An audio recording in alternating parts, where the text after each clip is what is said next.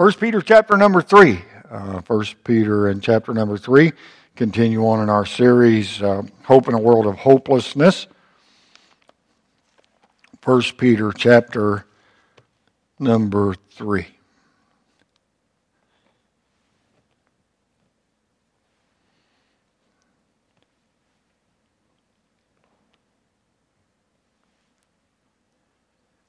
First Peter chapter number 3. Verse number 1. Likewise, you wives, be in subjection to your own husbands, that if any obey not the word, they also may, without the word, be won by the conversation of the wives, while they behold your chaste conversation coupled with fear, whose adorning let it not be that of outward adorning, of plaiting the hair, or wearing of gold, or putting on the of apparel, but let it be the hidden man of the heart in that which is not corruptible, even the ornament of a meek and quiet spirit, which is in the sight of God of great price. For after this manner, in the old time, the holy women also who trusted in God adorned themselves, being in subjection to their own husbands, even as Sarah obeyed Abraham, calling him Lord, whose daughters ye are, as long as ye do, dwell, do well, and are not afraid with any amazement Likewise, ye husbands, dwell with them according to knowledge, giving honor unto the wife as unto the weaker vessel, and as being heirs together of the grace of life, that your prayers be not hindered. Well, you say, mercy. Preacher, we've been here for a long, long time. Well, we're going to be here one more, one more, one more message. One more message. And we're going to kind of focus on everything in a nutshell tonight with this thought love brings much hope. Love does. Love brings much hope. Let's pray. Heavenly Father, I am so thankful that even though this world is in turmoil right now, that you're not. You're not wringing your hands, wondering what's going to happen or what to do. You are in complete control. And Lord, you know, you know what the outcome of all this is going to be. And so we are at a place where we just have to trust you. I mean, if we're going to have the peace that you promise, if, if Lord, we are going to be able to rest in you, we're going to have to trust you, um, maybe like never before.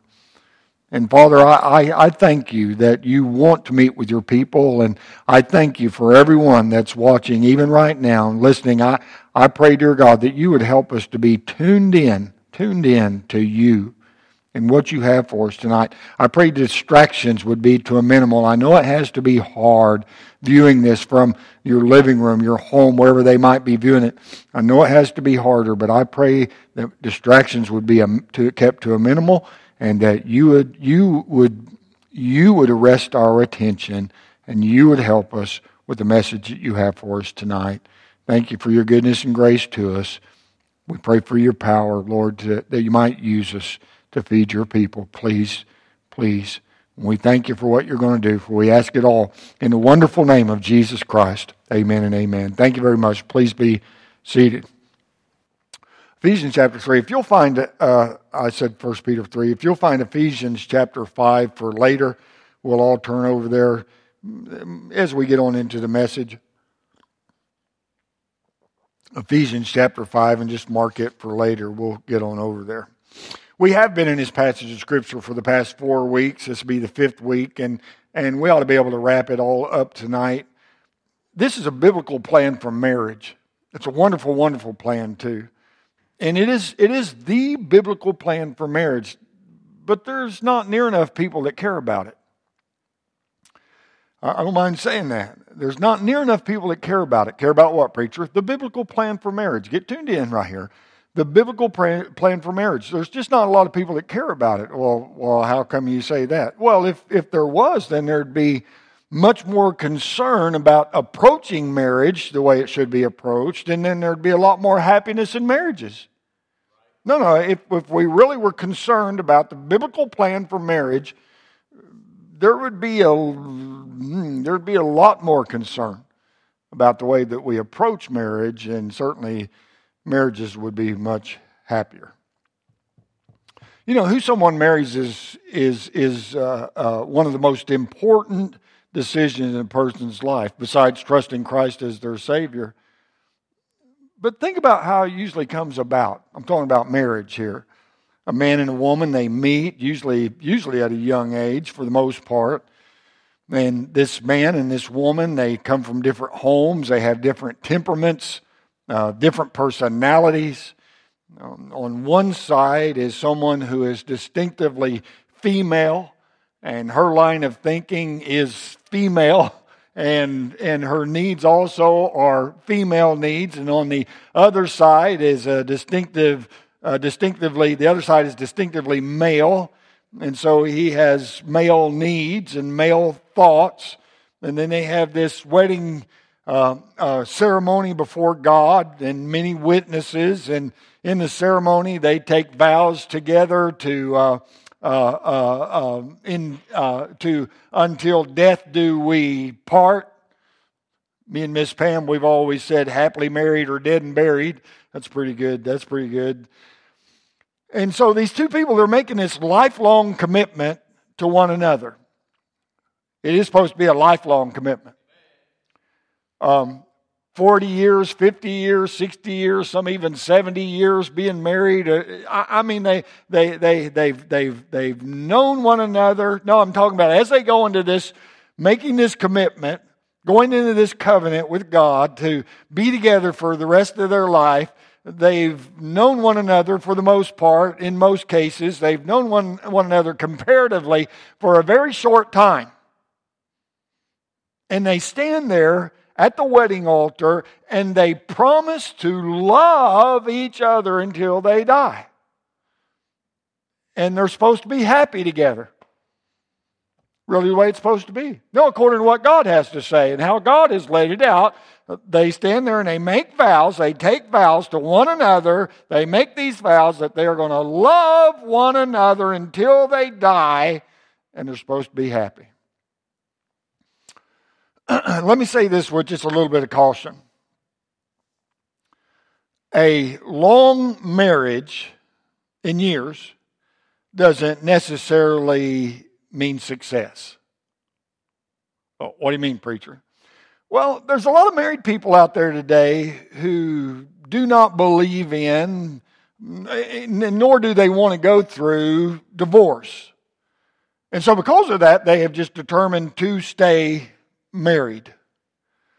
But at the very same time, they don't have a loving, nurturing relationship. No, no, no, no. Instead, they are simply putting up with a bad situation but when biblical principles are, uh, are practiced by both parties, it could be a much different story. No, I'm saying there are those out there that have just, I mean, they have they have the old time principles and we don't believe in divorce and we're not going to and we're staying together, but it's not really a quote unquote successful marriage. They're just going through the motions. And when biblical principles are practiced, it could be, no, no, by both sides. It has to be by both sides. Then it could be different than that. No, no, really, I, I, I mean it. Hope and happiness really is available to those who truly want it and, and they're willing to obey God's design and His plan for marriage. A believer is going to find it very a believer is going to find it very, very challenging if they marry someone that does not want to live according to the Bible. It's going to be a hard time. It's going to be a long road. It's going to be hard for them. It's going to be a real challenge, no doubt about it. And uh, to an extent, this is where it gets pretty as some people look at it, this, where, this is where it gets kind of rough to an extent. Because truly, and, and, and this is so foreign to our, to our society, really, the man has the main responsibility. Oh, it's really a truth. I mean, we're talking about God's, God's way, God's principles. The, the man has the main responsibility. Well, why do you, would you even say that? Uh, we're not going to turn over there, but over in the book of Genesis in chapter number 3, and, and, and I, I, I'm not written a lot, but in verse number 16 it says this Unto the woman he said, I will greatly multiply thy sorrow. This is God speaking, and and thy conception. In sorrow thou shalt bring forth children, and thy desire shall be to thy husband, and he shall rule over thee. Now, this is by God's design. I know it's not real popular in our society today, but it is by God's design. So we have to think about what happened in uh, Genesis chapter number three. I mean, very briefly here we know that the, the serpent came, the old, the old serpent came and he deceived Eve. Eve was deceived, and so she partook of the fruit uh, that she was not supposed to. God said, You can have anything in the garden, but don't touch that tree. That is my tree. And the old, the old serpent came along, the old devil came along and deceived Eve, and, and, and, and she partook of the fruit, took it to Adam. Adam was not deceived. He just decided that he wanted to be with Eve more than he wanted to do what was right. And so he partook of the fruit. And when he did that, sin entered into our world. And so God, at that time, pronounced this curse on everything and everyone that's involved in that sin. He cursed the snake, he cursed the man, he cursed the woman, he even cursed the ground at that time. He cursed the, the world at that time. So we have to take, we do have to take um, uh, notice of what God said in regard to the woman. She, he said in Genesis chapter 3, verse 16, that she will have pain and sorrow in childbearing. And certainly, mercy sakes, I was there to see both our children born, and there is a lot of pain goes on during that time, no doubt about it. Um, the joy after is, is, is worth it all, but there is that pain, as God said there would be. And, and then he said that her desire, this is God now, he said that her desire would be to her husband and that he shall rule over her. That's not real popular in our society either. But it is the way that God laid it out. Now, come on, stay with me here. Don't check out on me now. Stay with me here. We got to think about this. It, seems that before the fall of, of the human race, that there was no thought of one, one person ruling over the other, or, or of anybody being in authority besides God.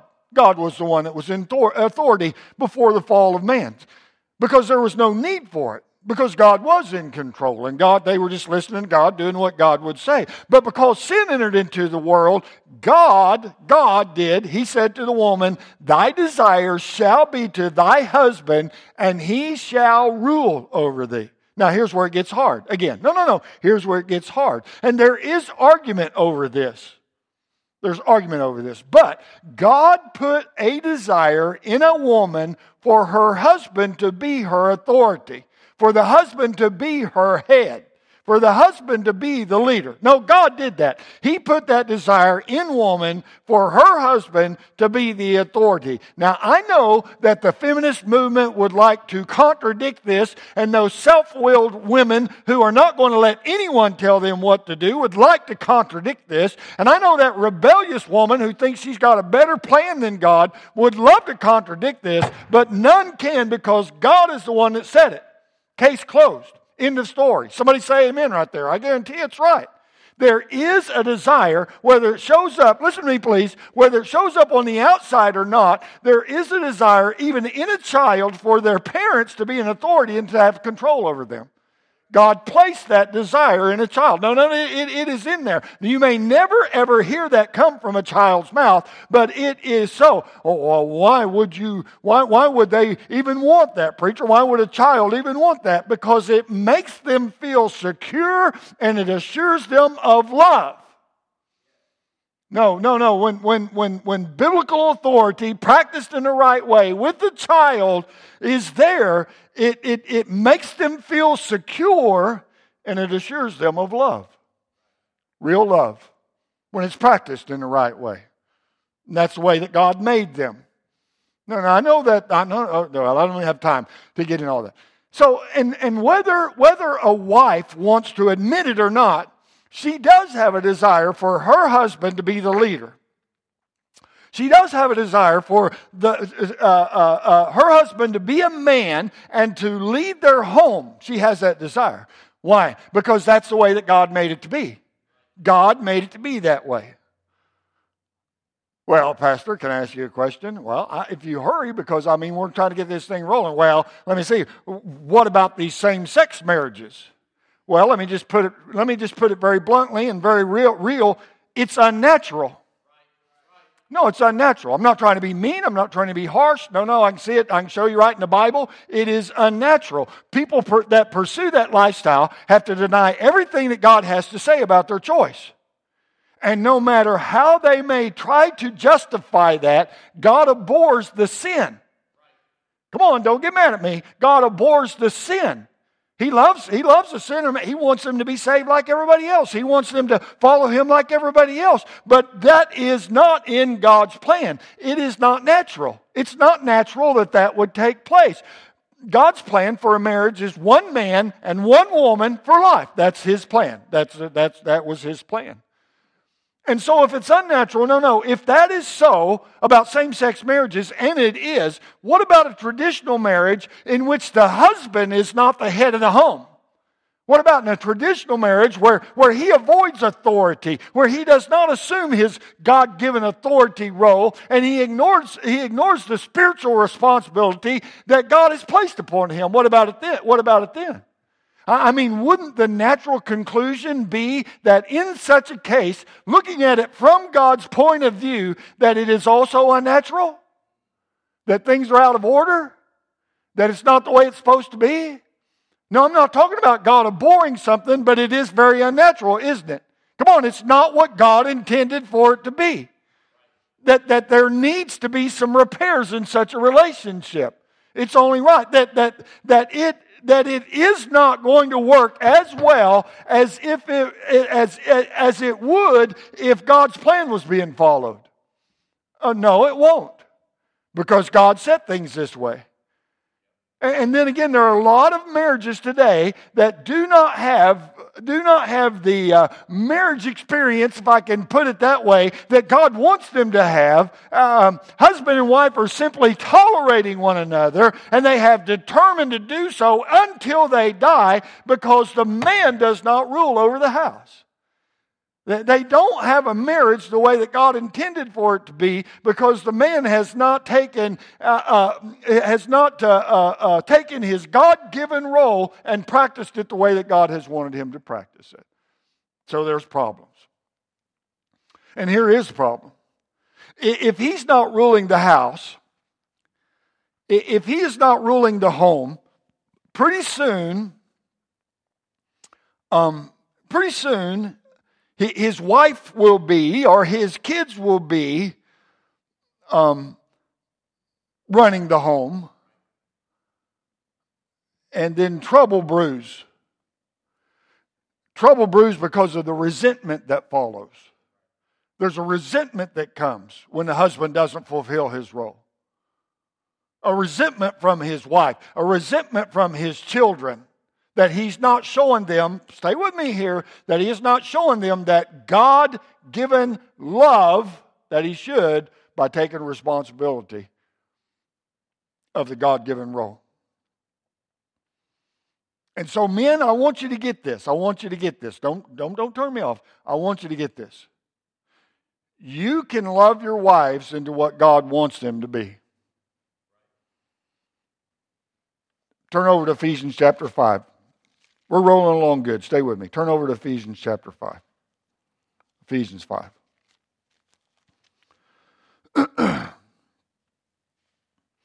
Look at verse number 25. Hmm.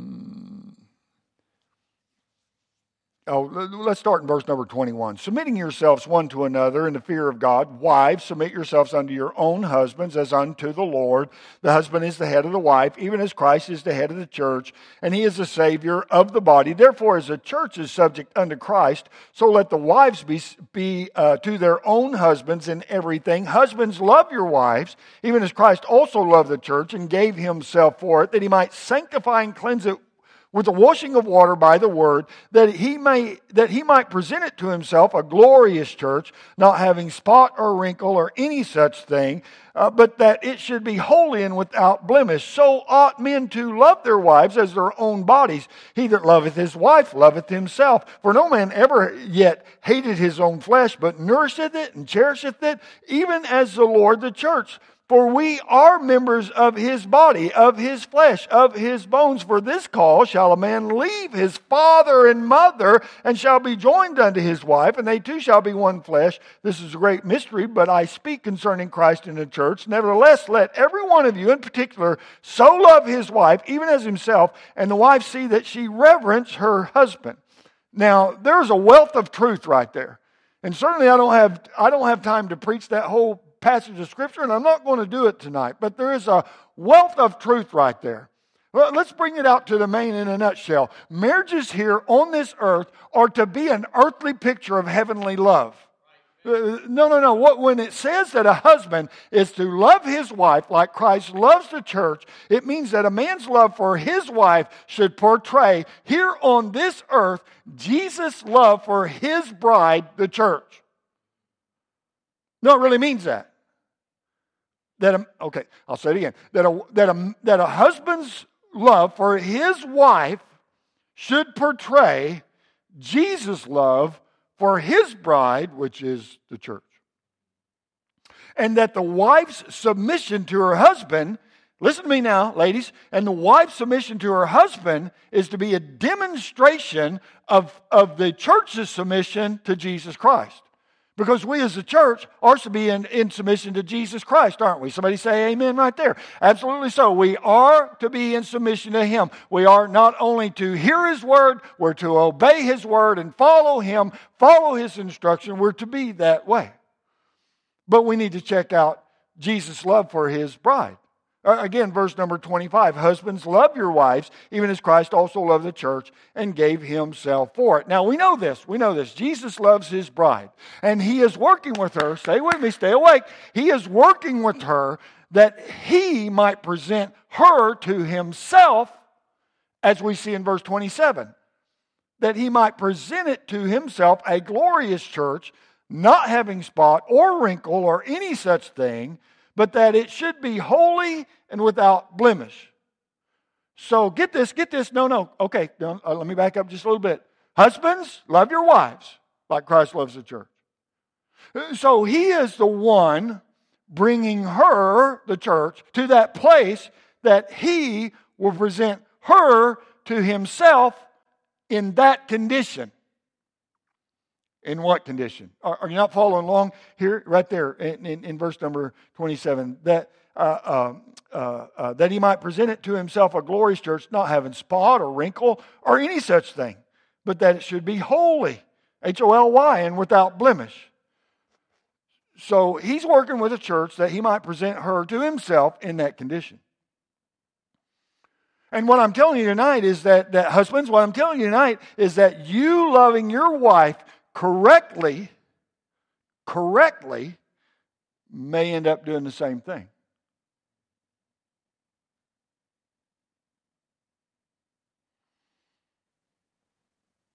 You loving your wife like Christ loves the church. Well, I love that little lady. well, I'd die for her just like Christ died for the church. Well, I mean, any man worth his salt ought to be willing to die for his wife. But that's not what it's talking about there. It's not talking about you carrying that around, around like a badge of courage that you would die for the little lady. That's not what it's talking about. There's so much more than that. Loving her like Christ loves the church. Christ gives the church time and attention. Christ gives the church words, and he's willing to listen to her. And on and on the list could go. There's so much more. And if we are to love our wives like Christ loves the church, and we are, it's a command to us to love them in that way. If we're to love them like Christ loves the church, then we are going to be doing these things for them. I just don't know why my wife won't straighten up. Maybe it's because uh, you're not handling it the right way. I just don't know why my wife is the way that she is. Maybe it's because it's the way you are. Maybe. Maybe. See, your wife's not going to end up being what God would have her to be when you're trying to be a taskmaster or just trying to be a slave driver. Woman, won't you do what I tell you to do? That's, I'm telling you, it's not going to work out real well. It's not. And at the very same time, she'll not end up being what God wants her to be by you being some type of passive, limp wristed, do nothing that, uh, that, that and, and not putting out any effort to really know her, care about her, to show love to her. Not going to work that way either.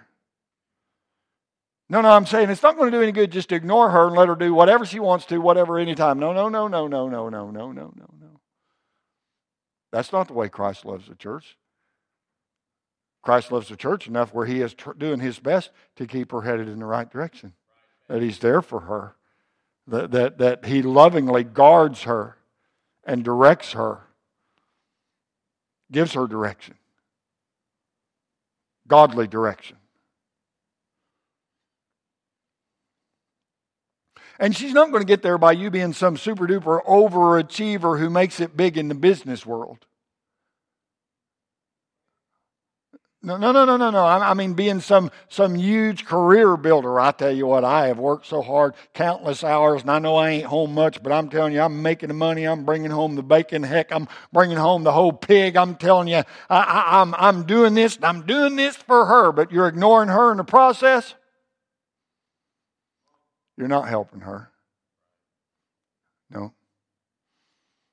And she's not going to be that way because you're an overachiever in sports and you know every every name of everybody and every statistic and all this different stuff but you don't know what her favorite color is or her favorite flower is or whatever case may be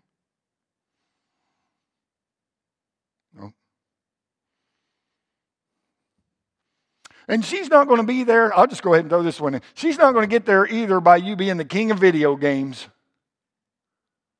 Sitting there on that couch with that controller and just playing video games for hours and hours and hours and hours. Honey, you can't believe how many of these people I killed.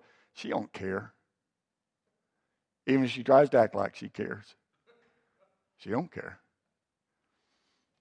No, No, you're doing all these different things, but you're ignoring the best gift that, gift that God ever gave you besides your salvation that wonderful bride.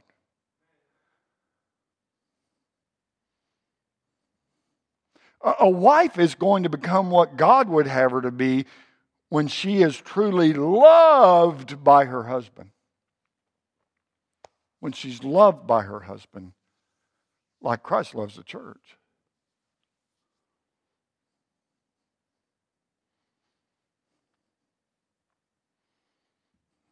No, no, no, no, listen to me. No, no, you are to love her like Christ loves the church. Listen to me, like Christ loves the church and gave himself for it.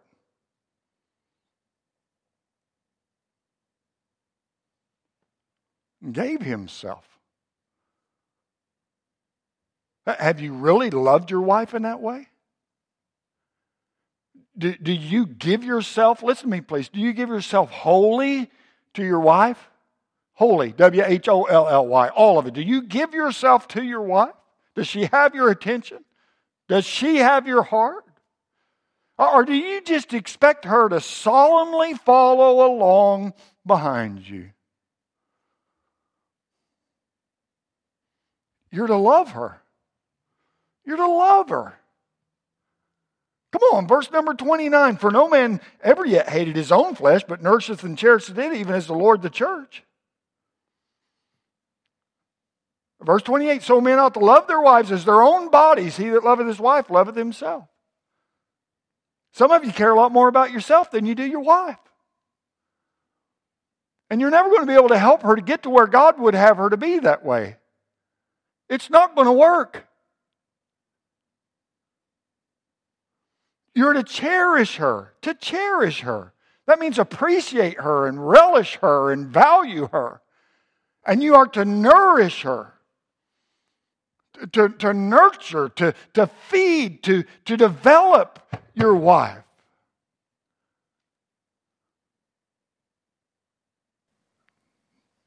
No, no, I'll back it up. This, sir, is your responsibility. It is your God given responsibility to love your wife that way. And if you're, no, no, no, listen to me, please. If you're not doing that, you're failing miserably in an area of your life that is going to affect every other area of your life. It's going to affect your children's lives also. You do understand that, right? According to 1 Peter chapter 3 and verse 7, you're to know her and you're to honor her, your wife. Now let me ask you, how are you doing in that area? No, I want you to think about it. How are you doing in that area? And then, ladies, in 1 Peter chapter 3, verses 1 through 6 that we've been through in the past few weeks, according to the Bible, if your husband obeys not the word of God, then God gives you recourse. Oh, what do you mean, preacher? Well, if you don't remember, it, it kind of goes like this. No, in a nutshell, it kind of goes like this. It, no, I'm not talking about nagging and manipulating. No, no, that's not the recourse that God gives. I'll just stay on him until he, and I'll manipulate him, and I'll just nag at him, and I'll stay after him. No, no, no, that's no, no, that's not the recourse that God gives you. But turning him over to God and having that meek and quiet spirit, which is in the sight of God of great price, that's the recourse. Well, I tell you what, that won't satisfy my flesh. I know.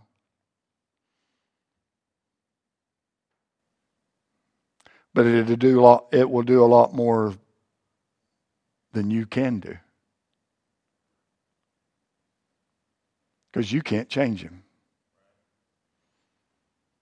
And all the manip- manipulating and nagging that you do, you might get your way for a little while. Stay with me, I'm, I'm right it done. You might get your way for a little while here and there, as long as you continue to nag and manipulate. Get your way here, get your way there, all those different things. But I'm telling you, to have the marriage and the home that God once out of all of this, you'll not get it that way. No. That meek and quiet spirit. So, wives, how are you doing in that area? See, love, love, when practiced as God means for it to be, brings much hope in a marriage and a home. Much hope. Hope in a world of hopelessness. Love, when practiced the way that God intended for it to be practiced, it brings much hope to a marriage, to a home, to a family. So, husband, submit yourself to God and love your wife like Christ loves the church. And, wife, Submit yourself to your husband and trust God to do what you cannot do. God's way is the best way. Well, preacher, I just don't see how that could ever work. That's why we have to trust God and handle things the way He would have us to handle things. For certain. I'm going to have the piano play here for just a couple of minutes. Again, we'll not take a long time at this. But maybe God has spoken to your heart tonight. And it's only right that we would take a time to turn aside there at your chair, your, at your coffee table, your couch, wherever you might be listening. Just to bow ahead and talk to God about this in areas where you might be failing, areas where God has spoken to your heart. Asking God to help you repenting of things you know that need to be changed and asking God to help you. Husbands, wives, even young people. Asking God to help you to be what you should be. Yielding to God and letting Him have His way in your life. I'm going to have the piano play for a couple minutes. Not a long time. But it'll give you a chance. Like it would here if we were here. To make an altar. Spend some time talking to God. just a minute or so. But don't let this time pass by. No, no, no. No matter how, how weird it may feel to do that at home during altar call, it's all about Him. Even though we're all not all, all together in this room, it is all about Him, what He wants, what He would have you to do. Just take a moment. Let God have His way.